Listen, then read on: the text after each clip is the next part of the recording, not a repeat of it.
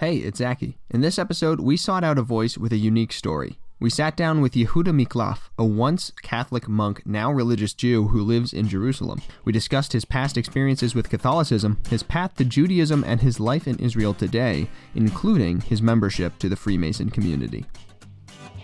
You're listening to Israel Underground Israel Underground Everyone has their own relationship with their religion and the land that they live in, their own perspective and journey, but some people just seem to have more stops along the way. While many people convert to Judaism, yours truly included, there are often assumptions made regarding their path to it. We wanted to break down some of those walls and share a particularly multifaceted story of someone who's had a foot in many doors of religion and life in Israel. His story includes a year of silent meditation, the social order of Freemasonry, the international language of Esperanto, and his inspired connection to Judaism. So we are here today with Yehuda Miklaf, who has a very uh, multifaceted story that we are very excited to hear about. Um, first of all, Yehuda, thank you so much for joining us. You're most welcome. So first things first, what do you do and where are you from? Well, uh, I'm an artistic bookbinder and a very small town in Nova Scotia, Canada, called Annapolis Royal, the first permanent European settlement in Canada. I was born there in 1942 and I lived there until I left in 1960. I was a member of a Catholic family, part Irish, part French Canadian. And when I was 18, I went to New York and joined the Franciscan order and entered the seminary to study for the priesthood. So tell me a little bit about your experience as a priest, and then I think I, I have some questions for you about kind of how you got there. Yeah, I never actually became a priest.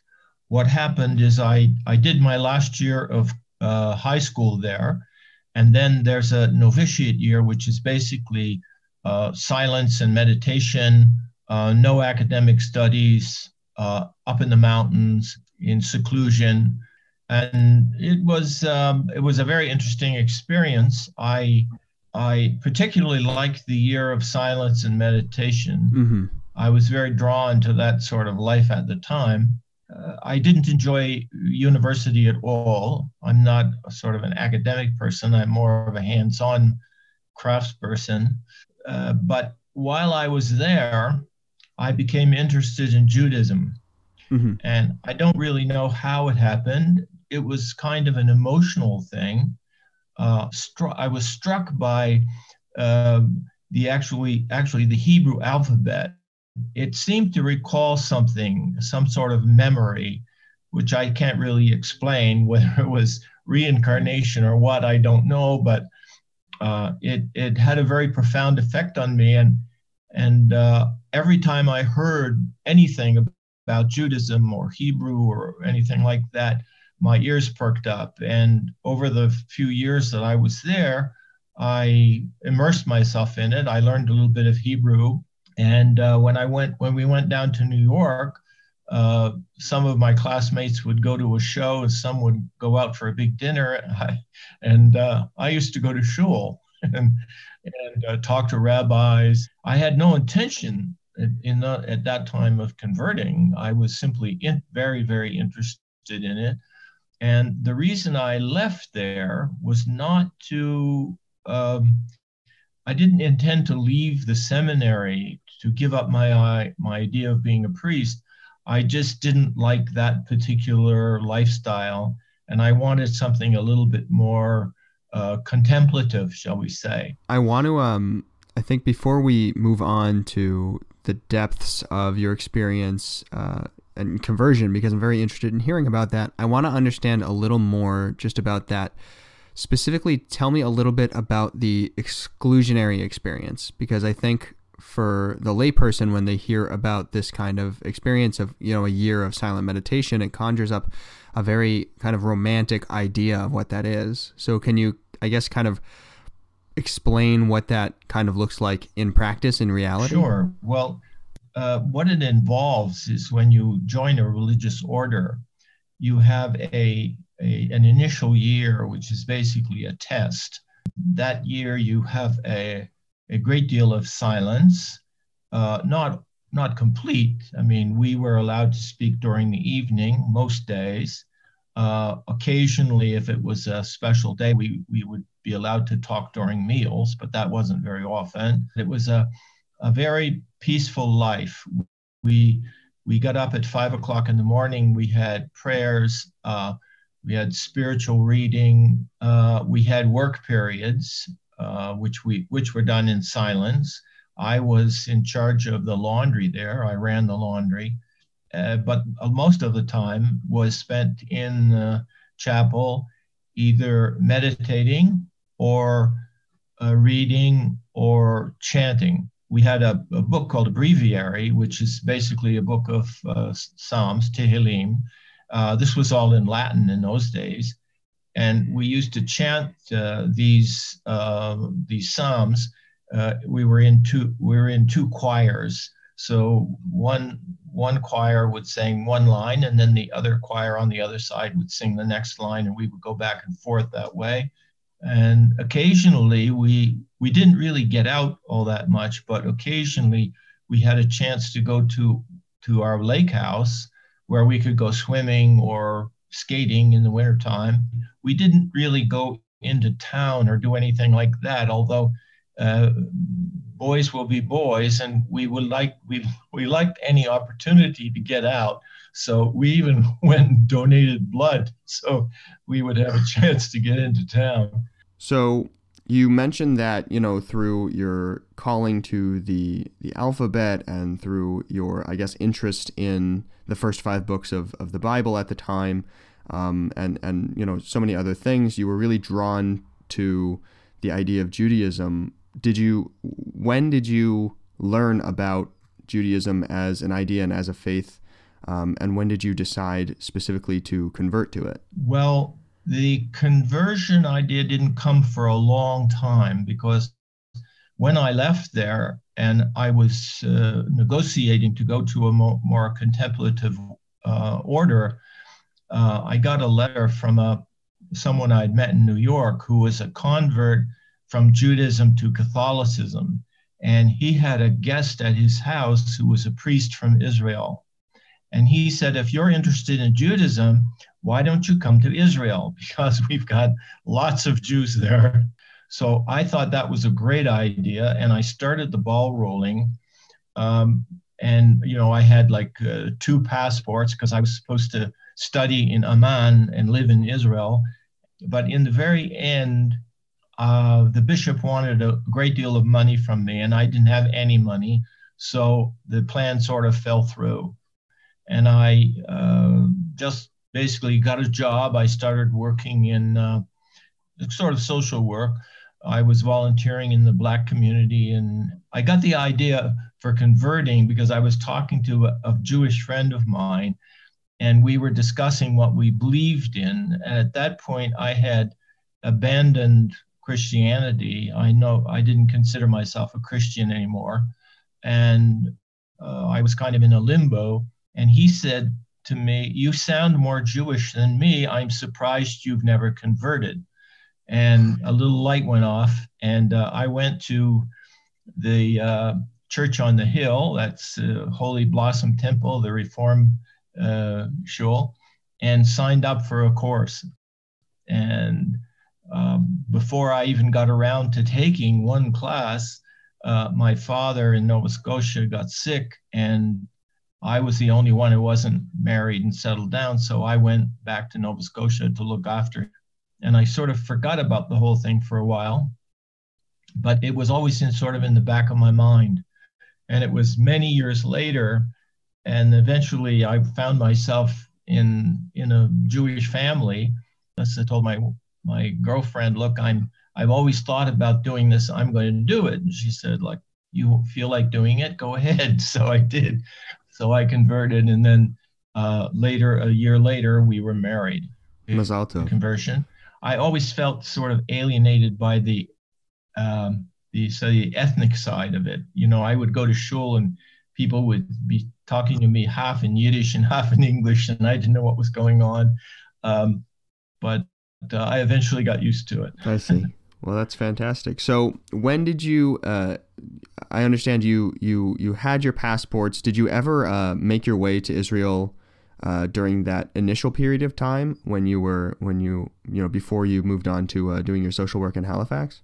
No, I didn't actually get here. I during the '67 war, I went down to the Jewish agency and tried to volunteer, but they they just uh, sort of laughed me off. Uh, didn't take me too seriously. So, when did you make your way here? We got married in 1981.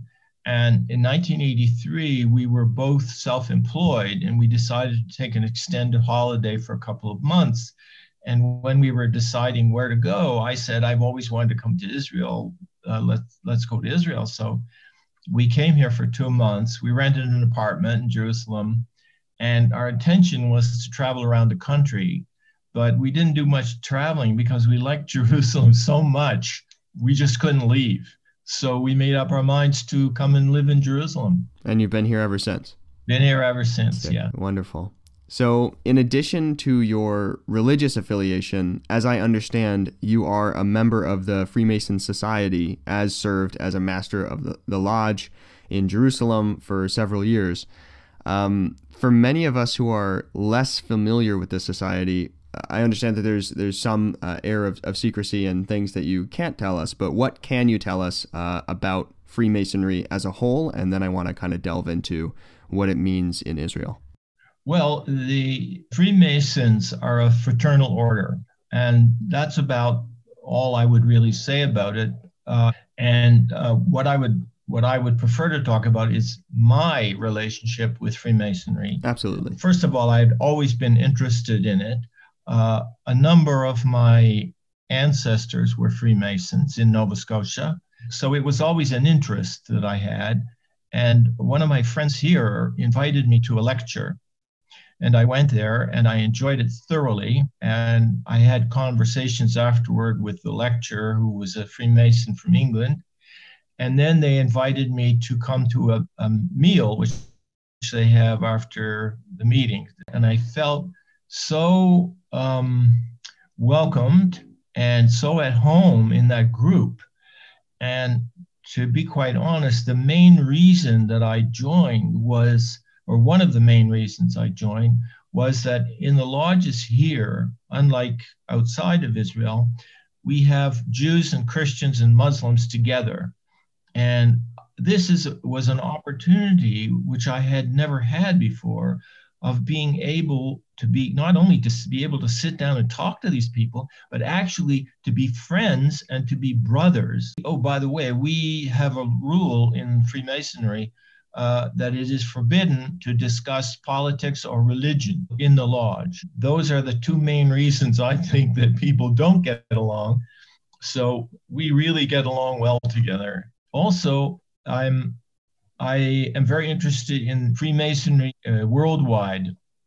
So, if you are a Freemason here, you can go anywhere in the world where there is a lodge. Just all you have to do is sh- show a card to prove that you're that you've paid your dues and everything, and you're a good member, and you are immediately accepted into that lodge as a brother.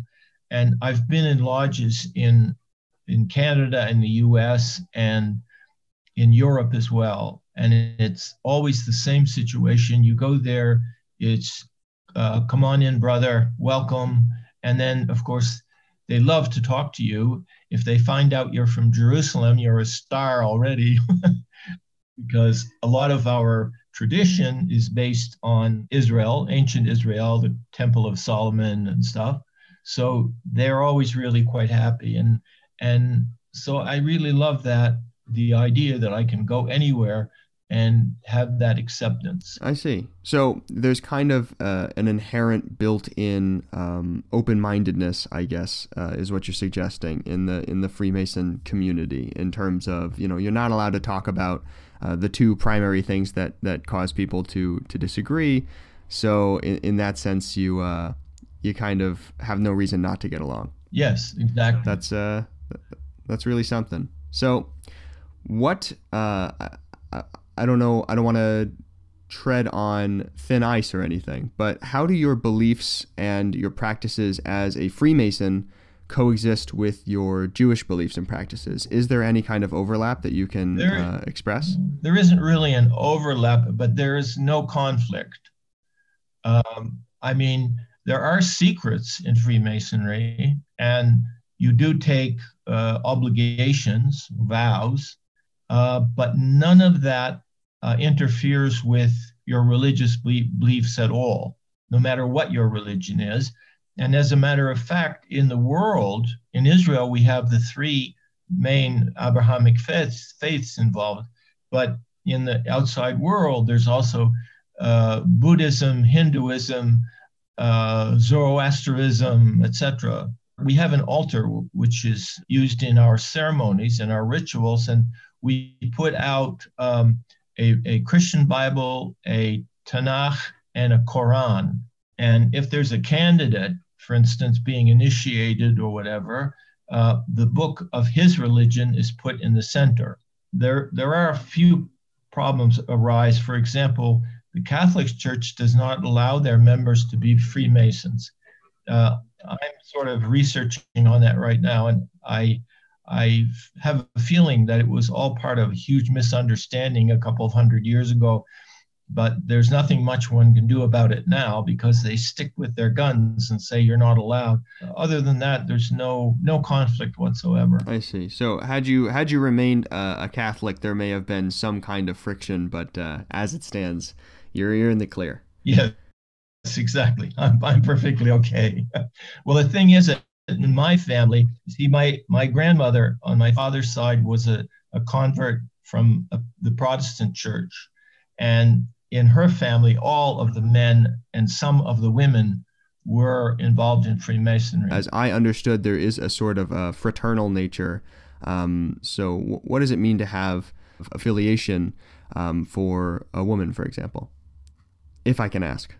The question of women in Freemasonry, it's very interesting because at the moment I'm uh, I'm transcribing and translating a pamphlet about that. It's called Universal Co-Freemasonry, and uh, there have been women in Freemasonry for you know a couple of hundred years, uh, but the main group uh, of Freemasonry, what's called the Blue Lodge, the Grand Lodge, they don't permit women, but there's no reason why women can't have Freemason lodges. Um, well, I should mention that one of the prerequisites of joining Freemasonry is that you have to believe in a in a higher power. It's not too complicated. It's just, do you believe in God? Yes. Okay, you're in. uh, it doesn't. You don't have to specify which form of God or whatever. Um, and in France, they have what's called the Grand Orient, where they accept uh, atheists and accept women. And they have lodges uh, which are mixed, and they have lodges which are for women only. I, I mean, I support uh, the idea of having women in Freemasonry, uh, although I think that they should have separate lodges, um, just as I think that, that we have a mechitza in our shul, you know, the same same sort of reason. There's no reason why women can't belong to Freemasonry, even though you will have Freemasons who will say there's no such thing, you can't have a woman, and da da da. It, it's not true. It just happens to be that in the, the Grand Lodges we don't have we don't have women admitted. Uh, a few years ago, we had a what was called the Great Debate here. A woman Freemason from England came, and we had a very big crowd, and uh, there was a debate between her and the former Grand Master of the Grand Lodge of Israel. And she got up and gave her talk. And then the, the former Grand Master got up and basically agreed with everything she said, which was kind of a shock to all of us because, um, you know, there was no, no debate. It was yes and yes.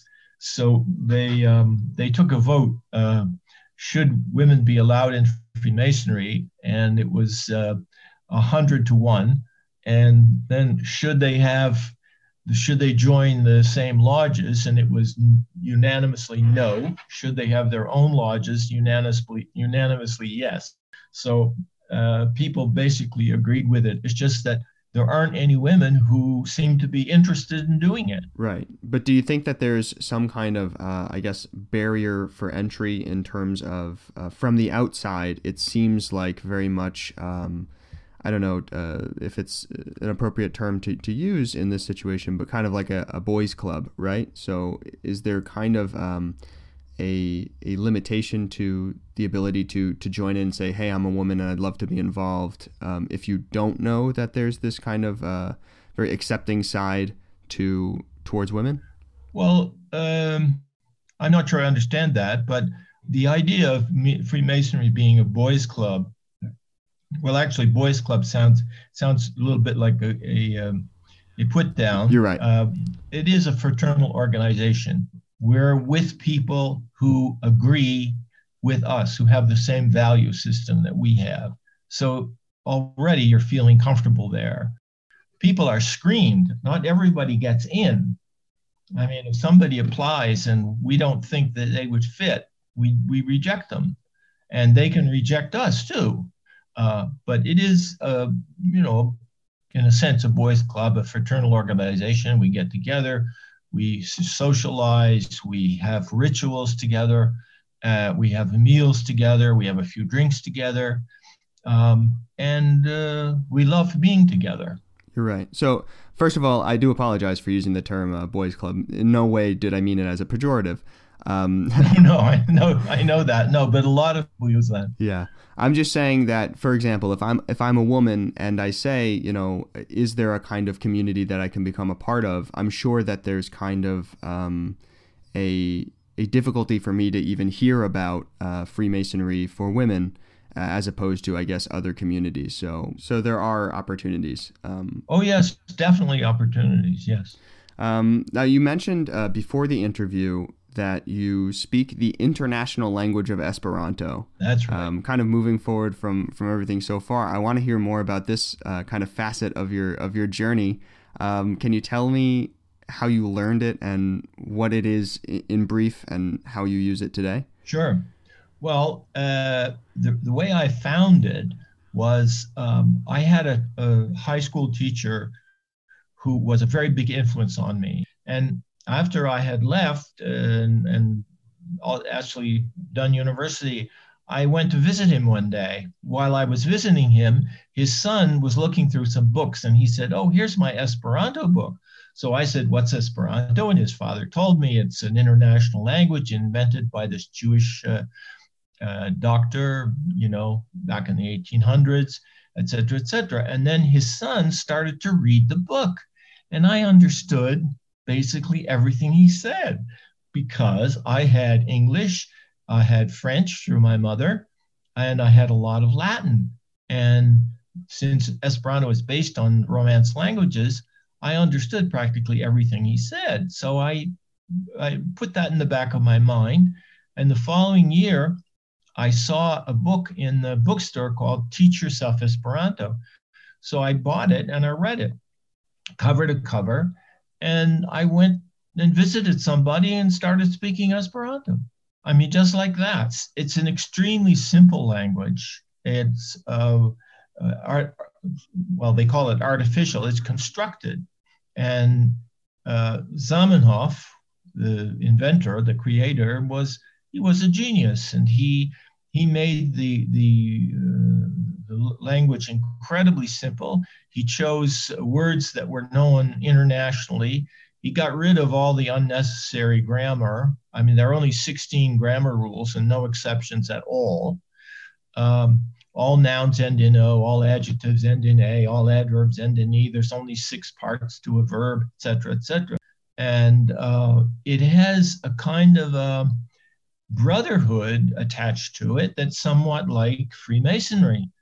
And when I joined Freemasons, I mentioned this that because I was an Esperantist, I already had this feeling of um, uh, brotherhood of man and universal justice and uh, world peace and stuff because that's part of Esperanto. It's called the internal idea of Esperanto. And when people learn Esperanto, it isn't just to, to learn a language. If you go to a, a, country, again, just like the Freemasons, if you go to a country and you find somebody who speaks Esperanto, and that's not too difficult, uh, you're you're like a family member to them. I often say, if I went to a village in the south of France and I said, "Who speaks English?" and they say Henri, and I go to Henri and I say, "You still say that's nice." If you say, "Who speaks Esperanto?" and they say Pierre, and you go to Pierre's house and you say, "I speak Esperanto," he says, "Have you had lunch?" there is that kind of brotherhood. And I now have, well, I have friends in all over the world. In 2015, I was at a conference in France and I founded an organization called the International Freemason League. We are Freemasons who speak Esperanto. So there's even a bigger bond than than the normal Freemasonry or Esperanto. Double the brotherhood. Double exactly, double the brotherhood. Well, that's uh that's really really you know thought provoking, very very intriguing stuff. Um, I think we are uh, coming to a close here, but before we go, I want to ask: Is there anything else that you'd like to share with listeners about your unique story? Are there any other hidden gems you're hiding? Like, can you ride a unicycle or juggle or? well, I've been I've been a, I've been a vegetarian for 50 years. Uh, God bless you. but no, I I um, I think I have a rather a unique story, uh, and that's not really my making. It's just the way things happen. You know that people often say, "Well, doors open for so and so." Well, my wife says doors don't open for Yehuda; they fall off their hinges. it always has seemed obvious uh, which road I should take. And so I ended up in a in a very comfortable spot where I'm very happy uh, religiously and uh, and with my family and my community and everything. Well, thank you so much for for coming on and, and sharing this with us. I think that uh, your story really gives a lot of color to um, you know just the the community that we have here in Israel, and uh, and it was a pleasure to hear. So thank you well, so much. It was a pleasure for me too. Nice meeting you. From converting to Judaism over the course of many years to being part of a social order based in Jerusalem that many still don't understand, and that's by design, by the way, Yehuda's unique story and deep connection to Israel is fascinating. It truly goes to show that Israel has room for people of all backgrounds, drawn together for many reasons and for many inspirations. Thanks for listening. We're excited to keep the show going. If you have any suggestions for topics or people whose voices should be heard, drop us a line. You can find us on Facebook at il.underground, or you can send us a message on anchor.fm slash Israel underground.